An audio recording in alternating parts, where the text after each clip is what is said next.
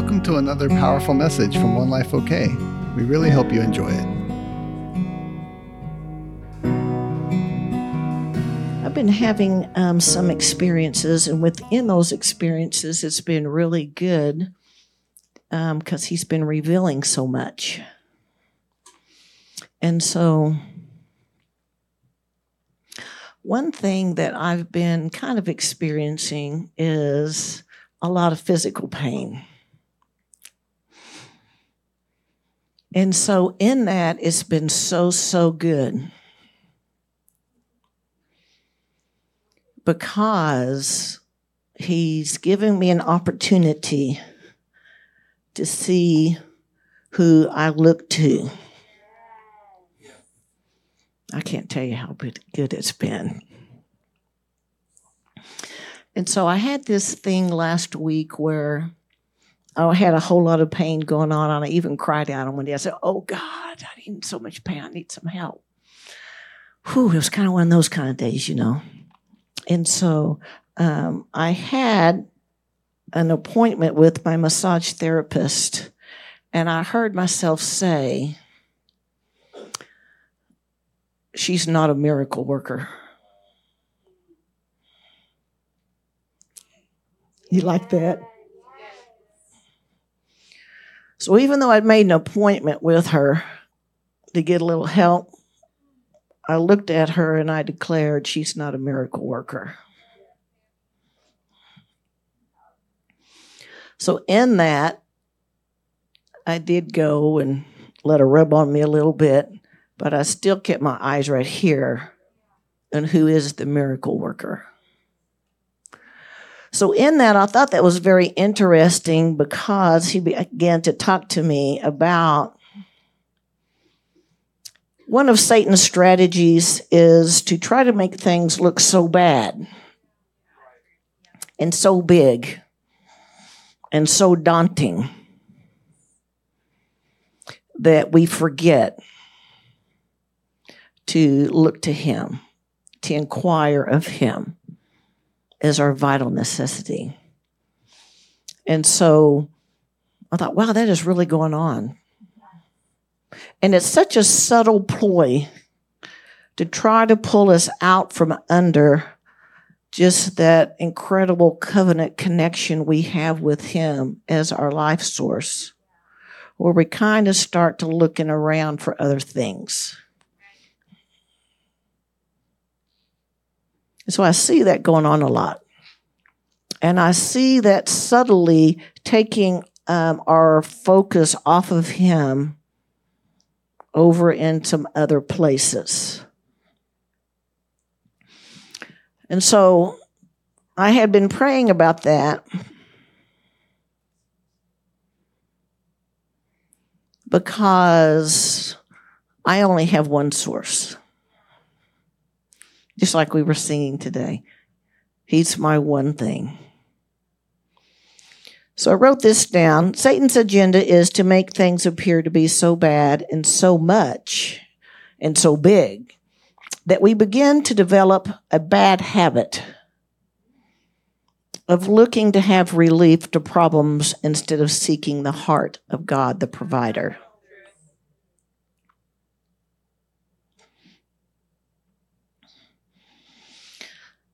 So, in that, I wanted to lay out something today, kind of in three stories um, Matthew 6, John 3, and Ephesians 2.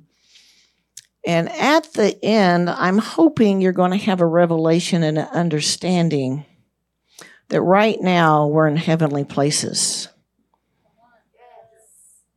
While I am standing here on earth physically, I am also in two realms. I am currently here in this body, but I'm also spiritually in the heavenly realm. Think about that. I love to think about the heavenly realm, don't you? Think about the Father and the Son in the heavenly realm I mean, even on our best day, in our when we think about even all the people who've visited heaven, they still haven't represented fully heaven. Think about right now, think about that. That you're in you're if you're born again, you're in two realms. Right now you're in heaven. I feel like that with that worship, didn't you? Did you feel like you were in heaven? So track with me, okay? If you are right now spiritually in heavenly places, what are you experiencing?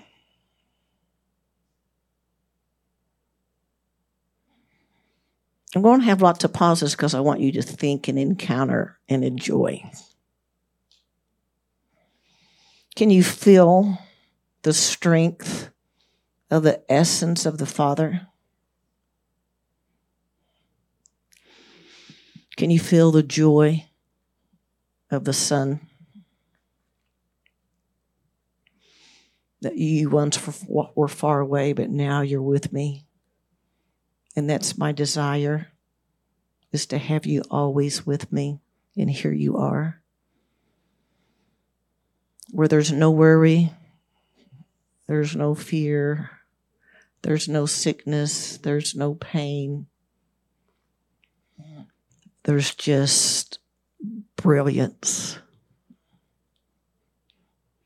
There's palpable presence that imparts nurturing.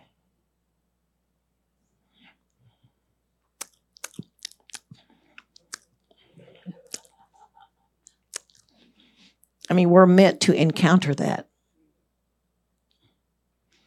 And so I hope by the end of the day, you are really able to understand that while you're standing on earth, you're in heavenly places. Heaven is yours. Isn't that what Jesus said? The kingdom is yours. What does that mean? And how did you get that? And how did that happen? And what all is there? We need to, we need to think about these things. Otherwise, that subtle ploy of the enemy is going to work where we settle for lesser natural things we try to pull to ourselves instead of settling for the authentic, deeply rich spiritual nurturing of God. And so I want to if we if you'll go with me, let's do um, John. No, let's do Matthew six. Okay. I'm really wanting you to not use your head, but use your heart. Can you use your heart? Can you let your your spirit man train your head? Matthew 6 in the Passion, okay? Can you please go down to number nine, verse nine?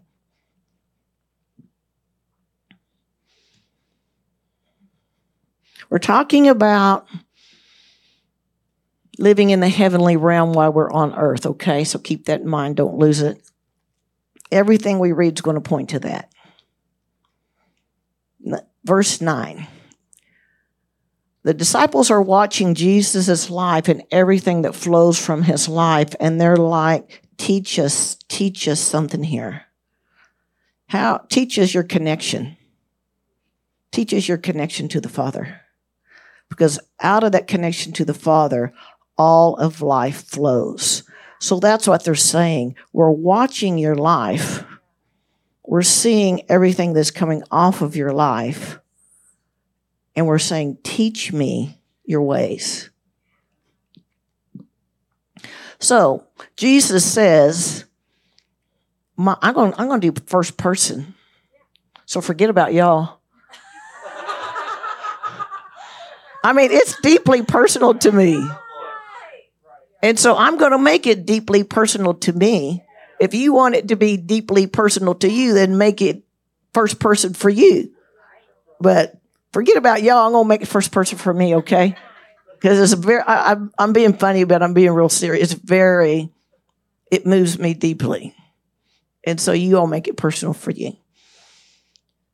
And so I could just hear him saying, My beloved Father. Can you just say that? My beloved Father.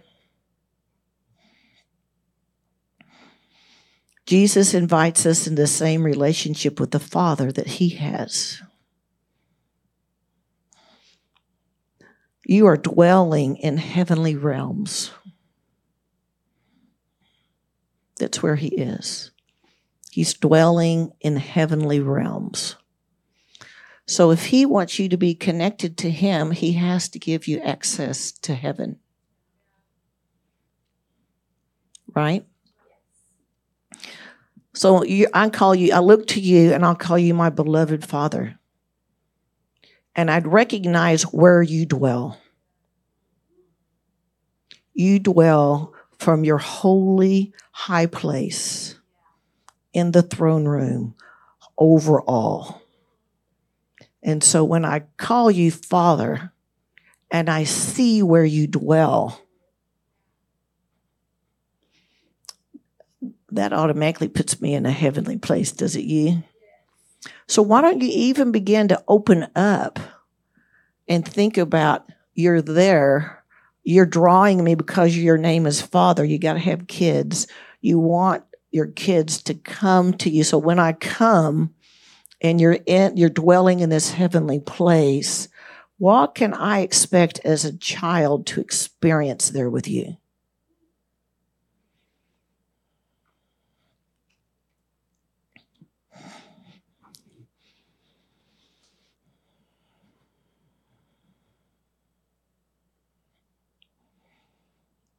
You can take a minute and go there if you like. Look around, see what you see, sense what you feel, hear the sounds.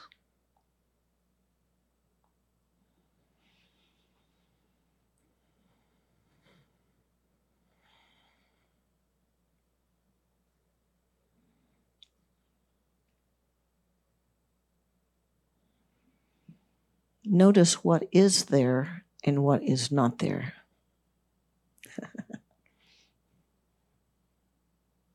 Accusation, condemnation, guilt, fear, pain, insecurity is nowhere to be found.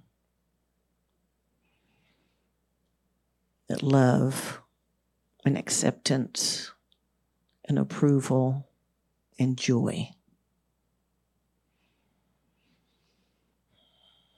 Oh, my Father who dwells in the heavenly realms. May the glory of your name be the center on which my life turns. I will make my life about this. This is what I'll make my life about seeing you, being with you, exploring heaven.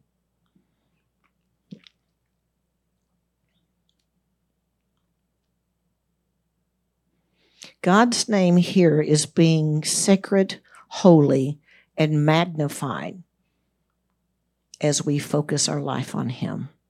So, you know, I see this all the time, and gosh, I hate it for you so much when we do so much of a religious process outside of the connectability of the person of who he is in this way. This tender way, this sweet, sweet way with humility, with coming and offering, being open to him and letting him impact you. I see people struggle and try to get to good places and I try to comprehend and understand when just one look and one encounter and one moment in the heavenly realm is a teacher. It's your teacher.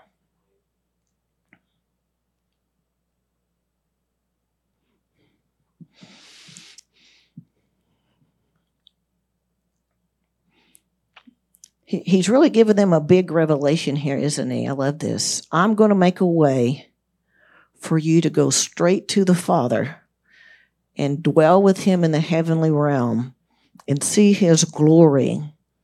And your life can, can circle around this one thing.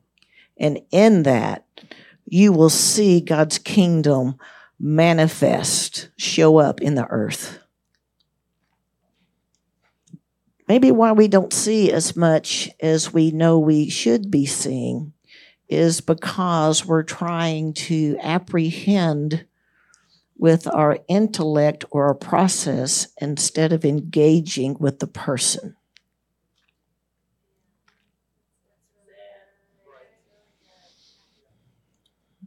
That's really what it's saying.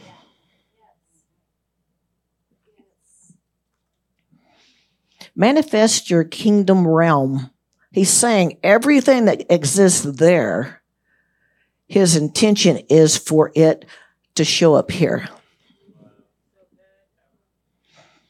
Man, I dig that, don't you? Do you dig it? Do you dig it? Do you dig it like I dig it? Do you really dig it? Oh, it's nothing like it. There's nothing like when you impart peace to somebody who has anxiety. There's nothing like when, when you pray for them and pain goes. You know, there, there's nothing like when somebody's in torment that you break that torment with the truth and release the love of God, and you get to tangibly be a conduit to experience heaven. That's what you're made for. Jesus made the way for you to live that. You know, Tessa and them on Friday night experienced a really beautiful thing where their life was circling around him and they just said, Hey, you know, we want to go out tonight. What's on your heart? It's so easy. We make it so hard, but it's so simple we complicate it with religion. That's really simple. Just I want to look into your face and read your eyes. And when they just simply inquired, he shared heaven with them. Does that make them super spiritual? No. That is the children's bread. That's for all of the sons and daughters. It's simple. So he said, What you thinking? What's your desire? And he said, Go knock on a door. Because they were going to do, some of them were going to do signs. See, we get predetermined stuff. We tell God what to do. This is what I'm going to do, and you bless it, okay? I'm not that he wasn't on signs, but he was, you know, we've got to inquire. He's doing lots of things. We just want to be in the flow of what he's doing because he's trying to manifest heaven here through you and with you and around you. So then the next thing they said was where? And he named a specific street. Isn't that fun? You cannot know unless you ask but all heaven is yours when you ask.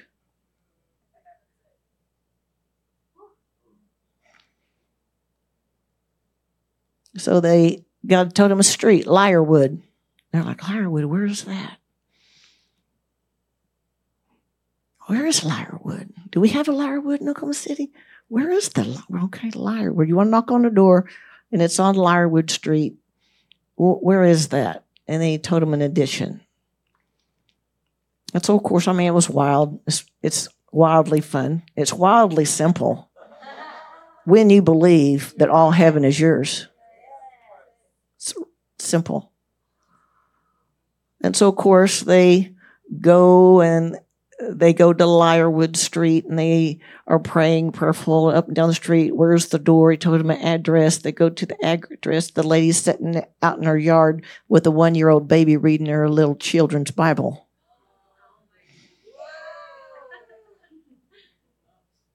What's God doing? He'll tell you. He's manifesting himself, is what he's doing. And so they said, We're out praying for people. Come up here, come up here, pray for me. And of course, all kinds of wild things happen. Well, where are the wild things? The wild things are where the belief is and who he is, what he wants to do. That's where the wild things are. So it was just a pretty incredible night. You know, they prayed for a bunch of people and they went to get in the car and he said, there, there's still some more. So they got themselves back out, went up again. And then here come a little girl next door who was looking at him like this in so much fear. She had her hand up to her face.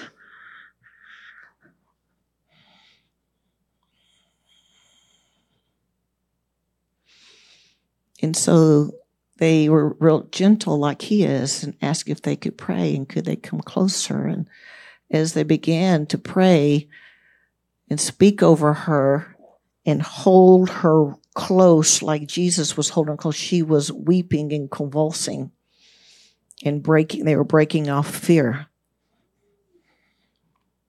And so that's Jesus manifesting himself the way he wants to because you have access to the heavenly realm. And he's trying to manifest himself on earth. You have access to that. And it's real simple. Whenever your life is surrendered and you're just before Him, loving on Him, letting Him love on you, then you hear things. You see things, you know things. Manifest your kingdom realm and cause your every purpose to be fulfilled on the earth, just like in heaven. Would you say that that was like heaven on Friday night for that little girl? I would say that's like heaven. We acknowledge I acknowledge you as my provider of all I need each day. Now here here's this is this really was good. I love this when I was thinking about how the enemy right now tries to act like we need so many things besides God. No, you just need God. You just need God. Who has more stuff than God? Nobody. Nobody, nobody, nobody, no, no, nobody, nobody has more stuff than God. So on this, we acknowledge you as our provider of all we need each day. And this is what it says. Give us bread for life today.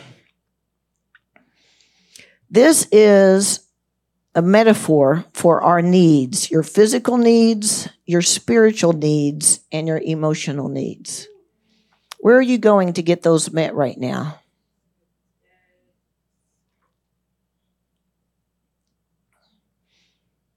Lisa, I love you and it feels good, but you are not a miracle worker. Who are you going to for your physical, spiritual, and emotional needs? Because he's saying, Jesus is saying, this is how I do it. You ask me how, this is how I do it. I acknowledge my Father is the provider of everything I need spiritually, everything I need physically, and everything I need emotionally.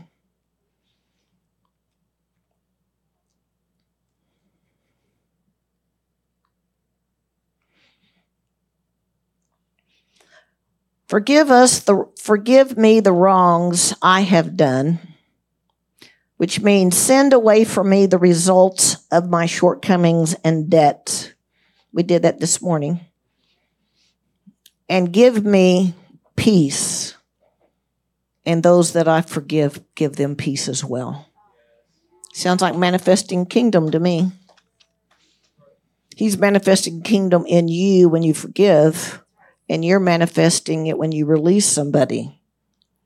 That it's an experience for both.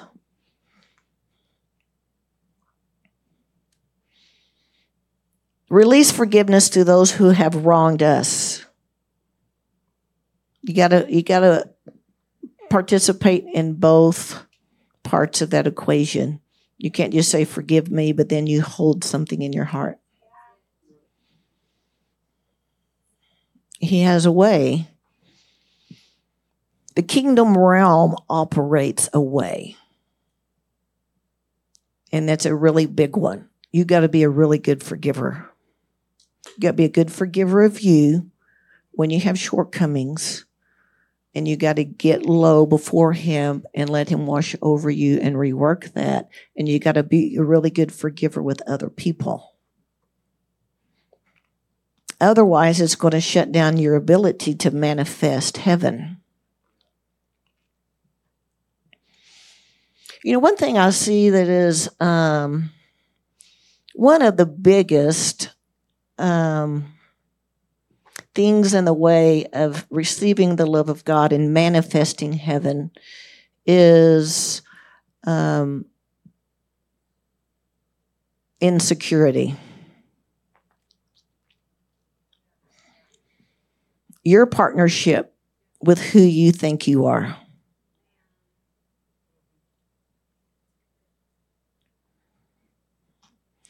Where you neglect or refuse to release yourself, invite Him to come and experience that enlargement to live.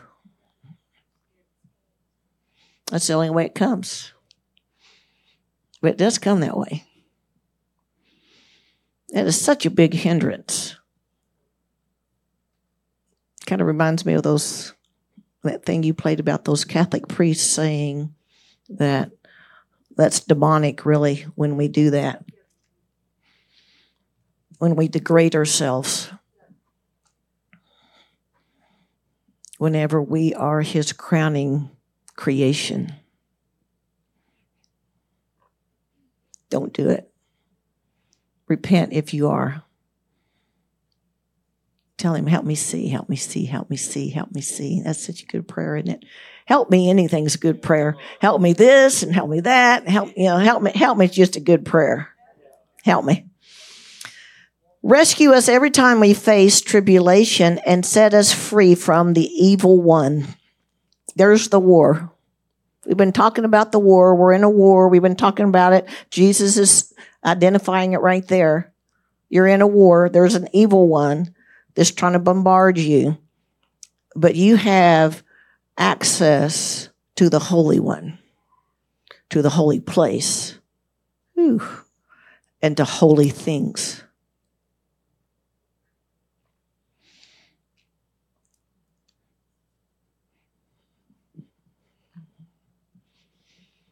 I love this right here at the end. Mm.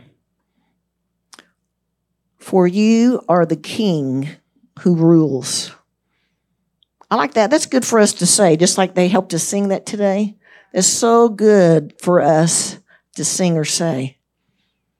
It's because it sets and it establishes things where things kind of start to get bigger and, and feel like all of this stuff gets bigger and it starts. I, w- I wish I had an over the ear mic because I need two hands right now. But if something starts to like get over who God is in your life, it's really, I love just to say, you're the King of Kings. You're over everything.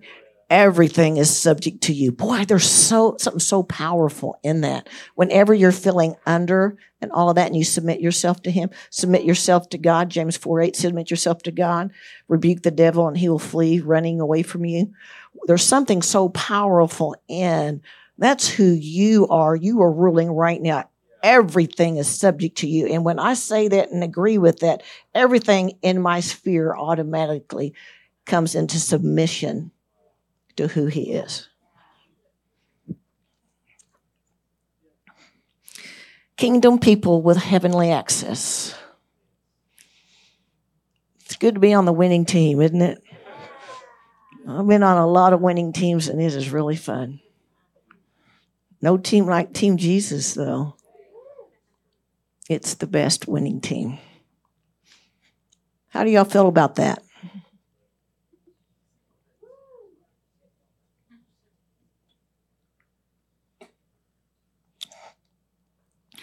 Let's scoot ourselves over to John 3, okay? I really I, am hope that you're hearing with your heart and letting your spirit teach you John 3 TPT because he's really trying to impart something to you today. He's trying to break off all of these places where the enemy enemy has subtly kind of come in and, and taken um, sort of like attach something to your heart to kind of pull on you. This is the way I see it. Like we have these fingers of things that come and attach to us when we look to them to be our provider. Whether it's emotional support, physical support, or spiritual growth, or whatever that is. Whenever we allow ourselves to be attached to that, He's coming to break that off because he wants you to attach to him because he's trying to open up this heavenly flow over your life. That's what he's trying to do. And so I love, you know, just like the disciples were asking Jesus, man, your life, something, something, Jesus, something, mm, something. And he's he's really good. He's trying to give them revelation. If you can hear, I'll show you a secret here. If you if you can hear, I'll show you a secret. Same thing in this John three. What he's doing with Nicodemus, he's trying to give Nicodemus the this insider heavenly track of how things work because he's trying to help him understand how heaven works. But again, if you've read the story in John 3, you know, Nicodemus is kind of naturally realm thinking. And see, we do that a lot. We naturally realm think instead of looking up. Open me up to hear what you're saying, to see what you're seeing, to know what you're doing. But he's saying, I'm trying to reveal to you if you'll get out of all this natural processing and look up, uh, there's some things I want to say. There's some things I want to show. Just like Friday night's a perfect example, isn't it? How are they going to find that little girl that lives 24, 28 minutes from here? How are they going to find her unless the Holy Spirit leads them? How would they ever discover that godly treasure that he wanted to capture and to free and to minister to. How do you find heavenly things unless he shows you? You cannot find them on your own or in the natural. You cannot find them in the natural. Say that I cannot find them in the natural. It's a heavenly realm access. It's a heavenly realm access. So in this, it's the same thing in my opinion, where, you know, the disciples are trying to inquire, man, your life is something is about your life that my life is missing. What is the secret? And he's trying to give us the secret. And so it's the same thing with Nicodemus coming to Jesus and he's saying, There's something about your life. We know that you must have come from God because who could do these miracles that you're doing unless God be with you? So something's happening in his life where he's attached to the heavenly realm and things are coming down. Let it be on earth as it is in heaven. And so Nicodemus is saying, I'm recognizing that how is that happening? And so I love that Jesus is saying it only happens one way. And see, if you will really hear with your spirit and hear with your heart, this will make a big difference for you. When he says that you must be born from above, that means the Father in heaven saw the condition that you were in, that you were bound by the influence of the demonic one, the prince of the power of the air of the world, influencing you in a way, and you had had a response to that and gave your life away to him. And the Father says, break that influence so then we can bring them back to us and they can operate from our influence. And so you've got to know absolutely if I have done that with Jesus, then uh, that just breaks off a whole lot that you never have to go back to. I mean, just put it all behind you. I don't have to go back there. I'm more focused on what is this new thing I have access to? What are you doing right here? What are your ways? And I'm trying to learn the forward way. And so when he says, do you get that? I mean, do you get that you needed that? I could let's just jump over there. We'll come back to John. Jump over there to uh, Ephesians 2, okay? Because I feel like this would help us connect. Ephesians 2. Let's do a, let me see, do I want to do amplified on that?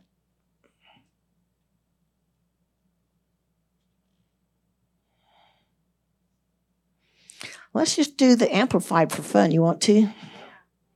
Let's mix it up. Okay. Ephesians 2, let's do one, okay?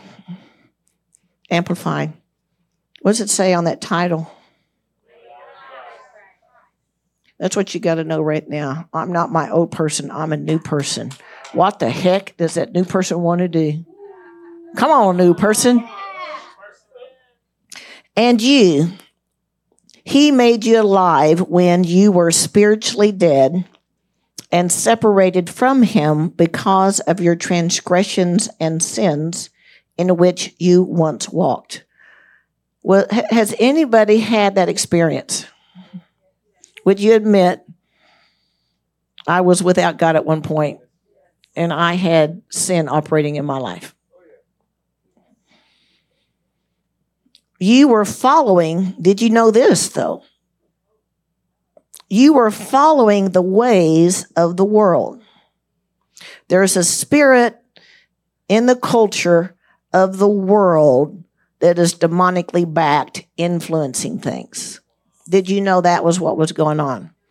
You were following the ways of this world, influenced by this present age, in accordance or with the prince of the power of the air, Satan. Let's just say it plain. Just say his name, Satan. He was influenced me. The prince of the power of the air, Satan, say his name, was influencing me.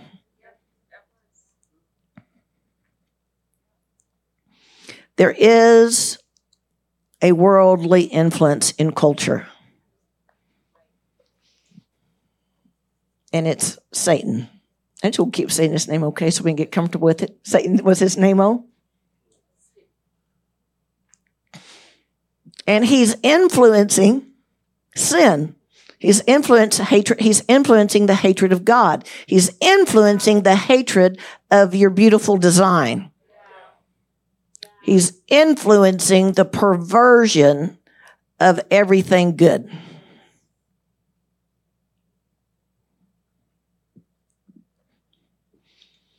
The prince of the power of the air, Satan, the spirit, little s. See the baby s?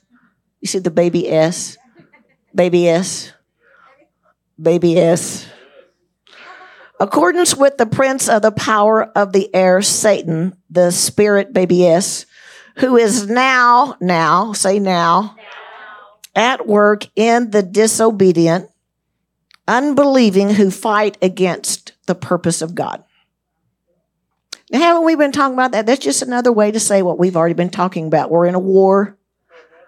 There are two influences God of heaven's influences for good, and the created fallen angel, Lucifer, which we call now Satan or the devil, right?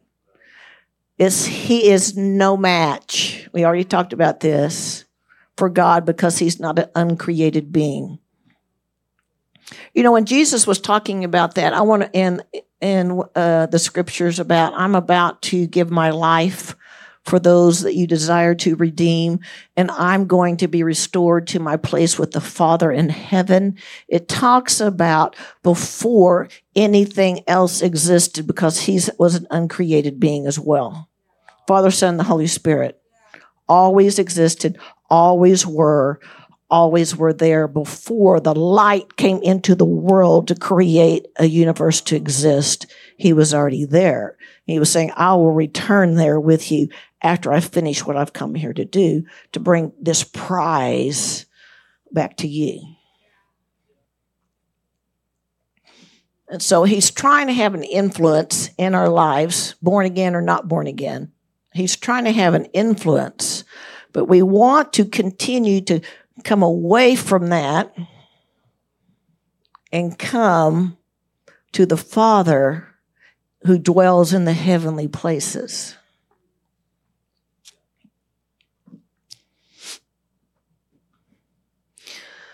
Satan, the spirit who is at work in the disobedient, the unbelieving who fight against the purposes of God. Among these unbelievers, we all once lived in the passions of our flesh.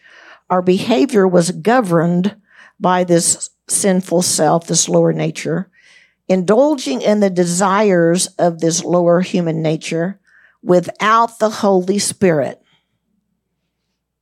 Boom. That's what Jesus is talking about in John 3. What happens whenever you look to Jesus and you say, My life is in this condition? Would you come and forgive me and break off all of this demonic influence? Bring me out of darkness into your marvelous light and fill me with your Holy Spirit's presence. You can see right there, you just switch kingdoms, can't you? It, it says, Bring me out of the kingdom of darkness into the kingdom of the Son that you love. You just transfer. Whenever you accept Jesus to be Lord over your life and to adjust everything in your life at that point to Him and come under Him, whenever you do that, you just switch kingdoms. So, what was influencing you and had power over you is broken you see that little break I did right there? Right there. Broken. And this is opened up. We spend so much time still thinking about this and wrestling with this and all that. That's been broken. And this has been opened up. Maybe we could spend some more time thinking about what has been opened up here.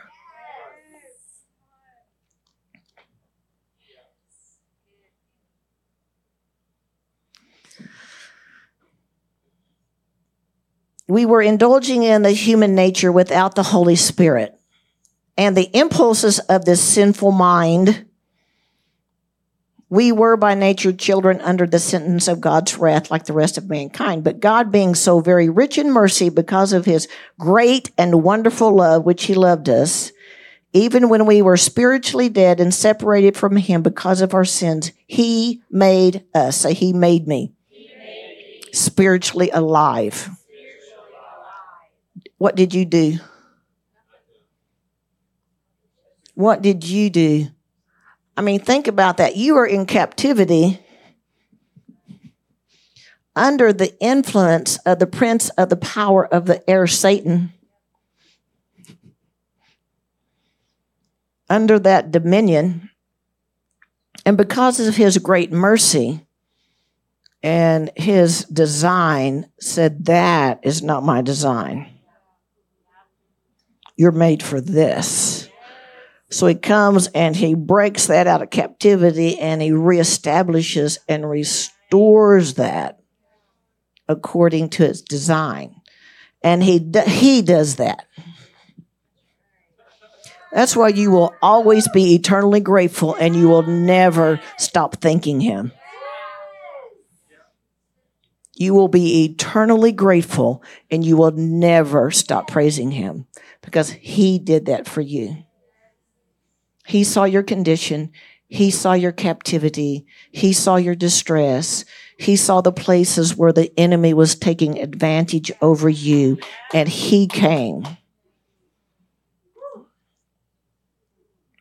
I mean, I love that so much. I love that it says that we are talked about that Jesus was an uncreated being, the Father, Son, and the Holy Spirit in eternity.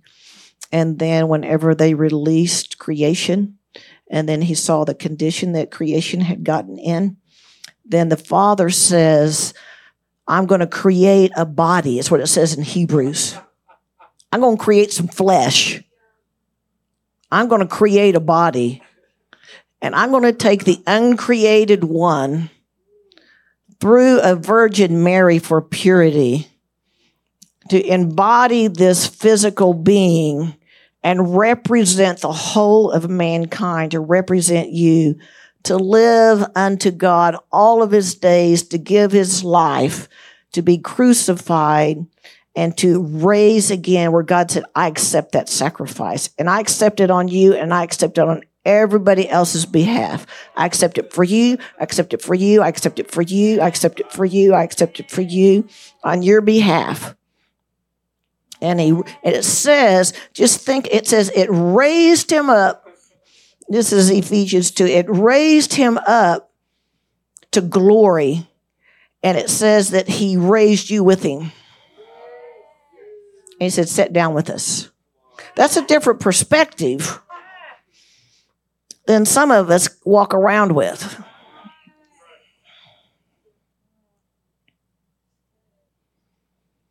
But he's pretty darn adamant in the power of his love that he wants to completely pull you up with him and set you in heavenly places. And that's where you're intended to function in that realm. You're made for that realm. You're made for that realm with Him. We're going to keep getting to it. We doing okay? He made us alive spiritually with Christ, and He raised us up together with Him. Think about that. Think about God did it for Jesus, right? It said it wouldn't leave him in the grave. I'm not going to, you can trust me, Jesus, if you're going to do this thing where you are separated me from glory because you set your godness aside to be a man fully dependent on me and walk that life as the sacrifice. You can trust me whenever you go down into the grave, damned because of all the sin that was put on you. You can trust me that I'll raise you up.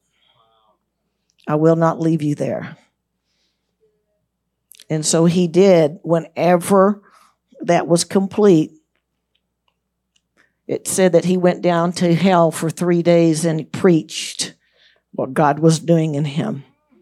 And he said, Give me the keys back. You don't have any legal right to the keys to people's life anymore. Give me the keys. And he took the keys of authority back and he rose, and God raised him up because it was such a beautiful sacrifice that he adored.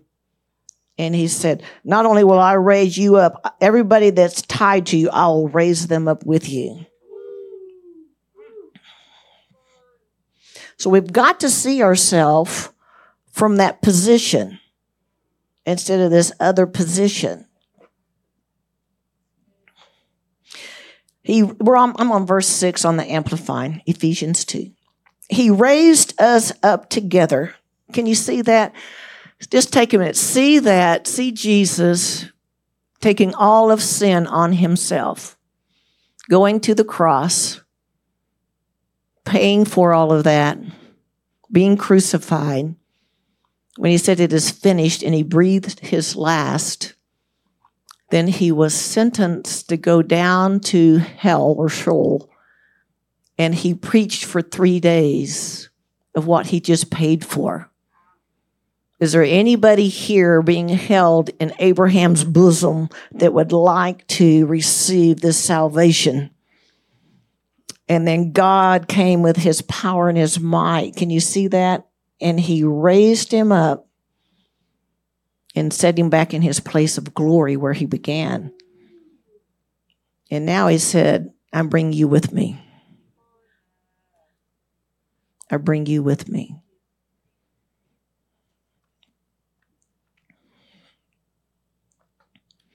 He raised us up together with him when we believed. Do you believe Jesus did it for you? Do you believe that that was the Father's plan and he was powerful and he did that? He's good enough to break off the, the demonic influence and to raise you up and set you in holy places with him. He raised us up together when we believed and seated us with him in the heavenly places because we are with Christ. Do you believe that Jesus is in heavenly places? Do you believe that you are? That's a really good answer right about now. Very good answer.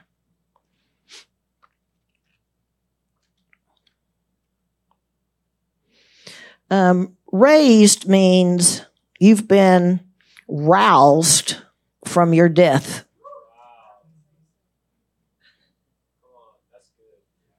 I mean, think about that. We were out there under the demonic influence doing a bunch of stuff, unaware of all this, all these truths, God's powerful love for us. And He calls you spiritually dead. You were so not thinking about me. He had you, the enemy had you running around like a fool. You were not aware of what I you had in me. And he said he came and he roused you up out of your death and your sleep and your slumber. This is not the place for you. Get up.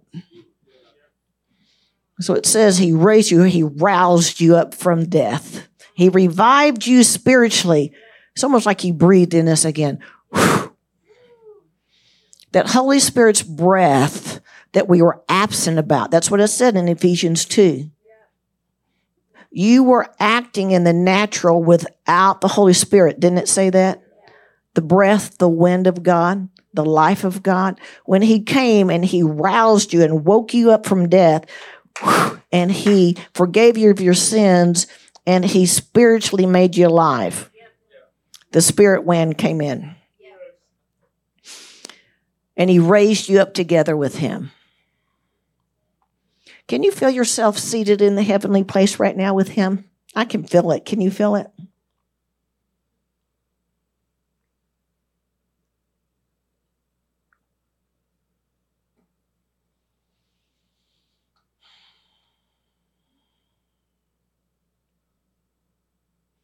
Don't let anything hold on to your ankle. Go on up. Just kick it off. Whew, just sit down. Just look around. Just feel his presence and his power. His covering. His keeping, his love.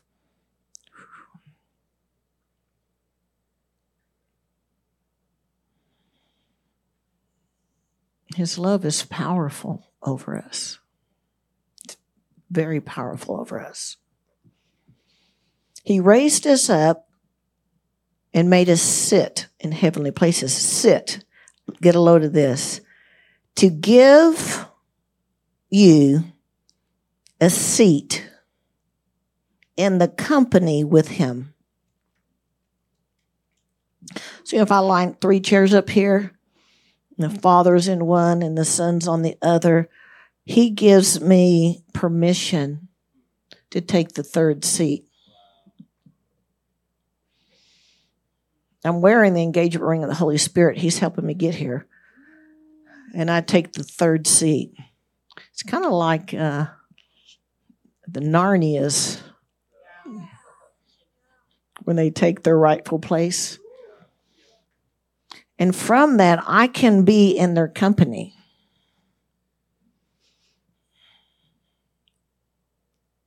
I could feel their essence. I can draw into me their presence. It makes me alive.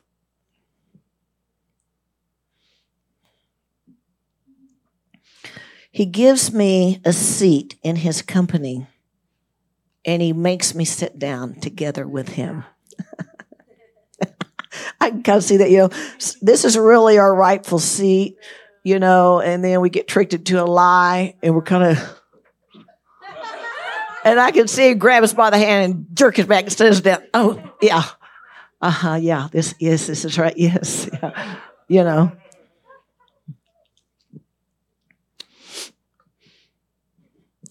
Heaven in that says the celestial highest heaven. Where you're above it all. Places. It says this is a fixed position in time.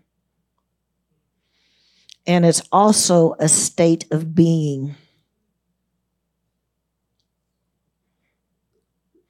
Currently, right now, while your body is sitting in this room, you are in a fixed position in your spirit man, in heavenly places in the company of the Father and the Son.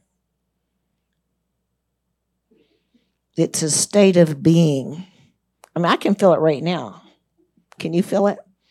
Can you feel the weighty glory? Can you feel the beauty of what's been bestowed upon you? Can you feel what's been opened up to you?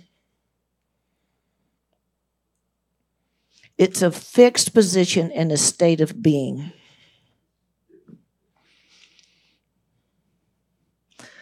And I love this. It says, to give yourself wholly, W H O L L Y, to being here. He raised you up and He seated you in heavenly places where you are intended to wholly be there. Give yourself to that. That's what it says. Give yourself to that position. Give yourself to that position. It's being provided for you because he, he dearly loves you. And so, you know, in whatever condition we're in, we can't just simply even see ourselves. Didn't even say that in Hebrews, you know, you can come boldly to the throne of grace in the time of need and receive anything that you need need of. You have throne room access. But most importantly, more than just throne room access, who you have access to the person of the Father, you have access to the person of the Son. You fit in with them, you're compatible with them, you're comfortable in each other's presence because of what Jesus has done.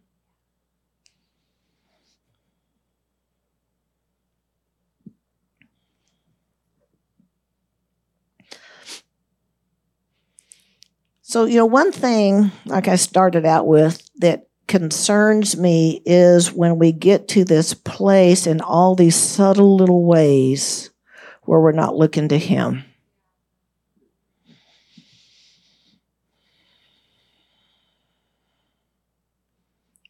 That concerns me.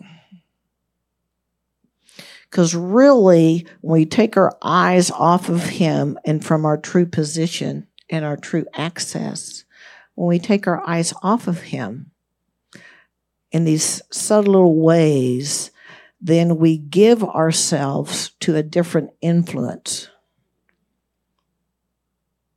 Whenever you have access to it all.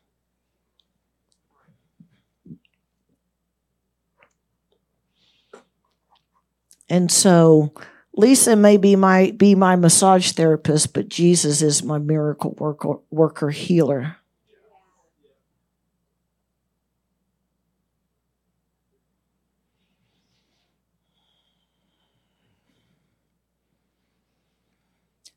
So a question that he's been asking, and I've been saying to everybody I can for the last month, just ask battle ready prayer people, is where are places that you have gotten that you have quit looking to him for help or your source?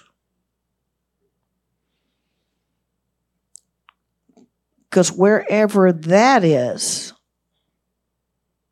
is where you've got to detach yourself from and get back to the source.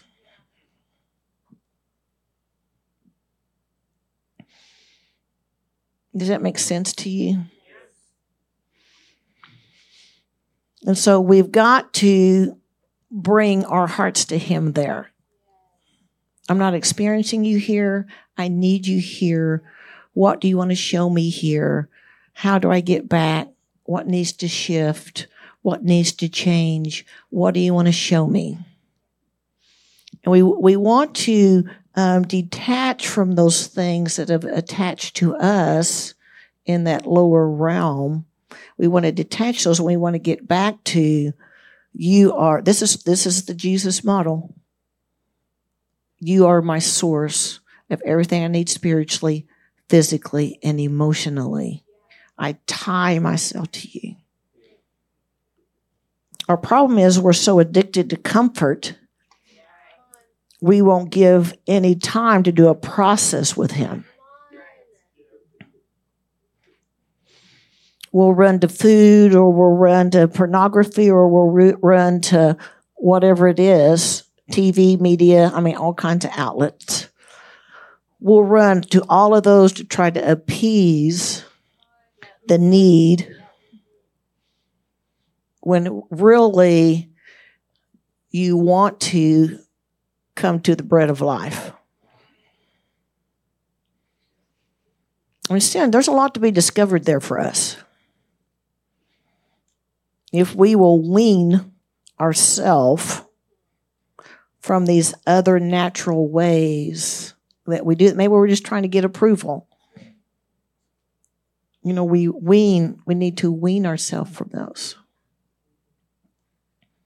Because he is trying to manifest heaven on earth through you, to you, to experience, and through you. That's what we're made for.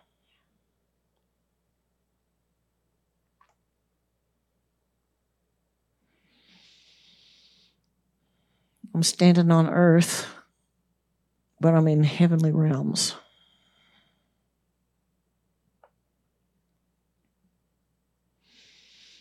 You know, Jesus is the one who gave us that. He, that's what I was getting to in John 3 when he was saying, you know, you must be born again. And once you are born again, Nicodemus, I'm going to explain something to you. And he did that real fun phraseology like Jesus can do in a parable, you know, where you're going, huh? You can only catch it by the Spirit, you know.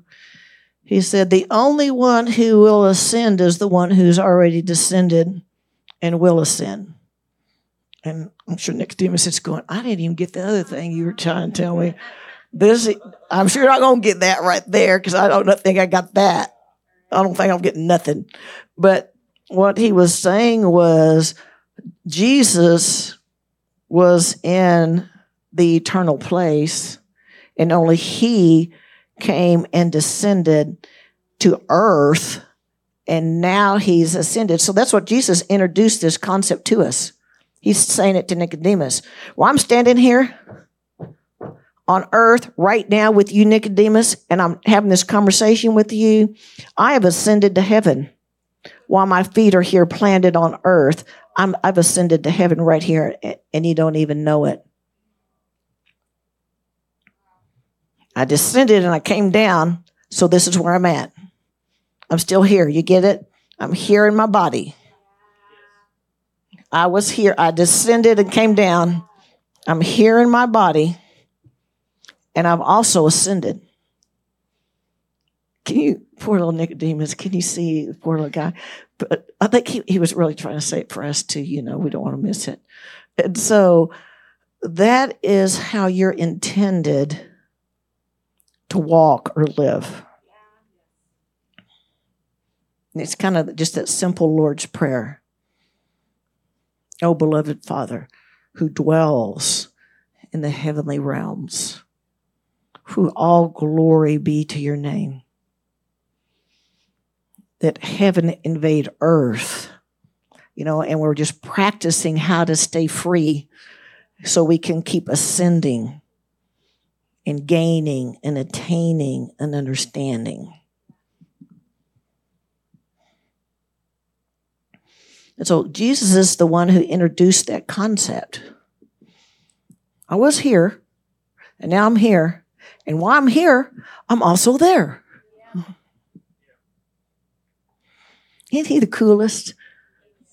Who's cooler than JC? Nobody's cooler than JC. I mean, isn't that good to know? That while you're standing here physically in your body, you can be in this ascended place where you're intended to live. You can be acqui- acquiring of the Father. You can be inquiring of the Father. You can be drawing on the love of the Father. You can be pouring out love of the Father. You can be enjoying your relationship with Jesus. You can be distributing uh, the heart of Jesus. I mean, it's just, it's just the, a beautiful flow of the way it works. So I, hoping today that you're coming away from some bad theology and you're considering that that's me. I'm physically here, but I'm also here. And what does it mean to be also here while I'm here?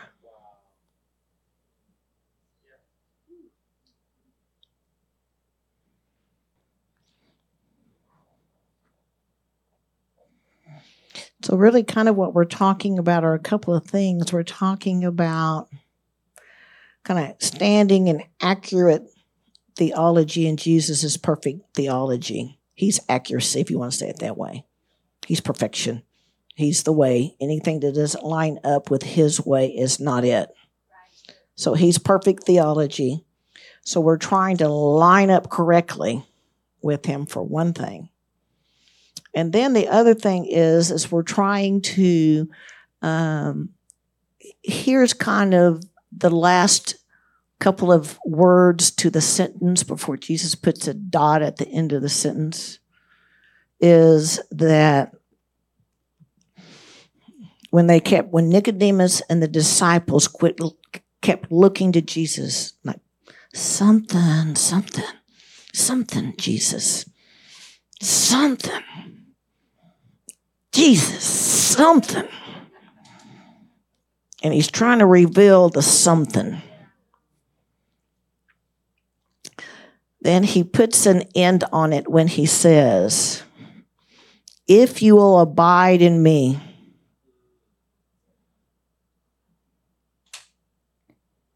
and me in you. We're talking about really functioning with our place from heaven. I mean, don't overcomplicate it. We just talked about it for an hour.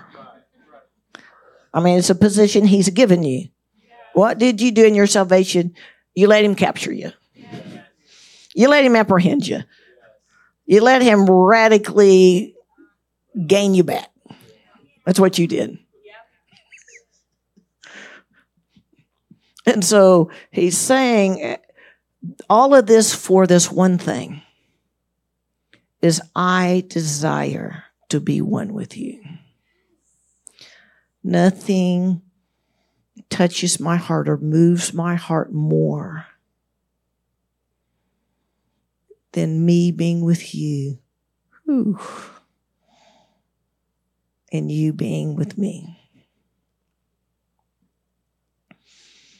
And from this place of oneness, or union or abiding or being with each other from that place. That's what Jesus' life displayed. Ask anything. Because my words, my life, my presence, my influence will be uh, upon you in a way that from that place you can ask anything because you're aligned with heaven. He's trying to bring heaven to earth. And in that way, you're aligned with heaven. So then heaven comes to earth.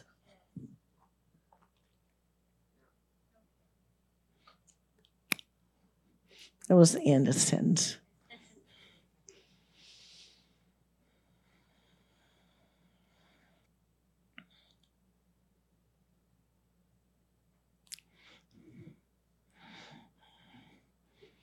He's just that good and he can do it any way he wants to, and that's the way he wants to do it.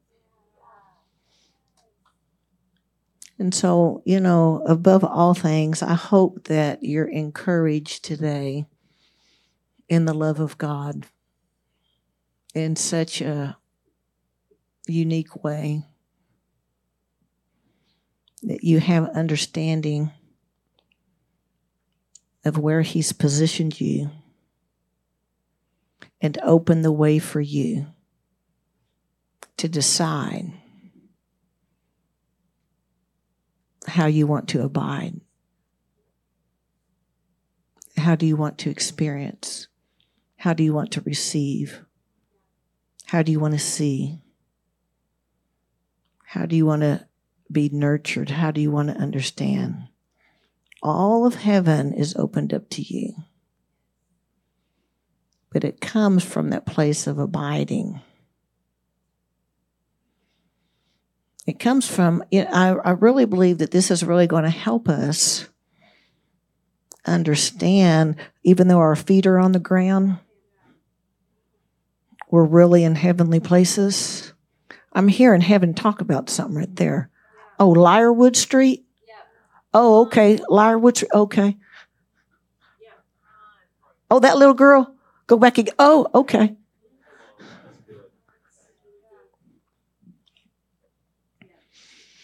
So it is dangerous to have any partnership in you or me when I am not fully looking to Him.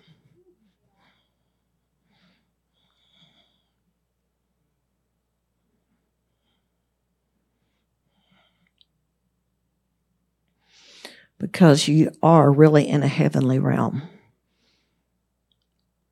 So he just wants to interrupt that and make it so chaotic and noisy that you'll forget to abide.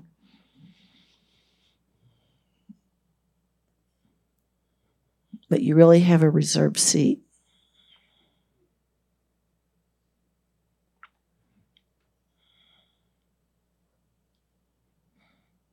He's just that good. He just loves you that much that you have access to Him. I don't ever want to make a thing what I'm chasing after healing. I don't want to make a thing what I'm chasing after. I want to make Him what I'm chasing after. My beloved Father, who I'm chasing after my lover Jesus, who I'm chasing after, my best friend, the Holy Spirit, that I'm chasing after. So be careful any places where we've gotten to where we're trying to apprehend something outside of Him. It's in Him.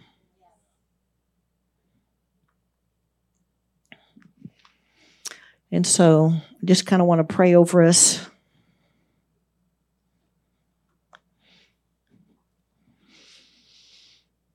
So if you want to be a part of this prayer, you can just say that in your heart, okay? If you don't want it, you don't have to. But if your your heart is open, you can just say, My heart is open. Yeah. So, Father, we just give you all glory.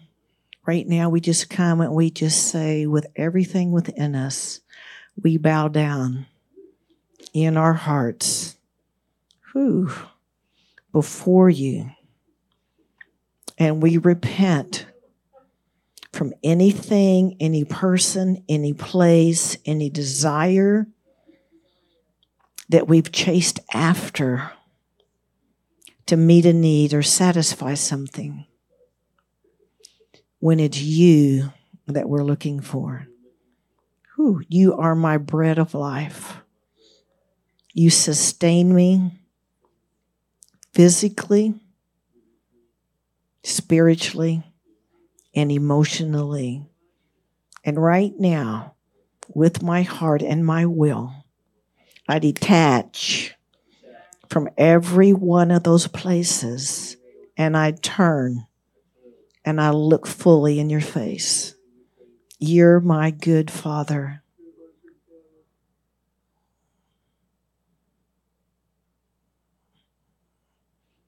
So, right now, I just pray over your people. I just say our hearts are opening up to this truth. Thank you for this truth. Thank you for reminding us how strongly you've apprehended us. Thank you for reminding us and opening us up to understanding of where we're really positioned in two realms. And that we have access to the heavenly realm where we engage with the person of the Father, the Son, and the Holy Spirit. I just speak in opening up right now to open hearts right now. I just speak in opening up the open hearts to begin to see, to know, to receive the heavenly realm. We're open our hearts are open as we align back to you. Show us, help us see. We want to see heaven. We want to see heaven. We want to smell heaven, taste heaven, touch heaven. Whew. We want to experience the life force of you. Yeah, so I just speak just um, a new experience over your people. Holy Spirit, I invite you to come right now. Just begin to wash over, to encourage, to reestablish. Whew. Yeah, we just reestablish. You say, I reestablish you as the Lord of Lords and the King of every king. You're the King of my heart and my life. There's only one king, and it's you, Yahweh. There's only one king. So I just pray we give ourselves to your lordship, your good lordship, your good leading, your good wisdom, your good faithful heart. We give ourselves to you today in a whole new way. And I invite just a supernatural understanding as we go about our days. My feet may be on the earth, but I'm really in a heavenly realm where I can open up hearing. I just speak for hearing to open up in the in the heavenly realm. Hearing open up, seeing open up, feeling open up. All of our senses to open up to receive from the heavenly realm. So, Jesus, I just give you all praise and honor that you're the one who opened the way. You were raised up to heavenly places and you brought us with you and you set us in the company of the Father, the Son, and the Spirit. So I bless your people's relationship with you. I bless their abiding.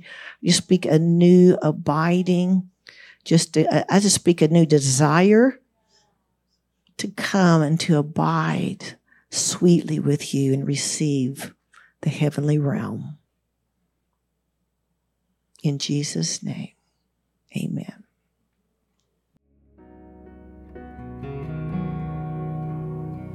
Thank you for listening to this message from One Life OK. For more information, please visit us at onelifeok.com.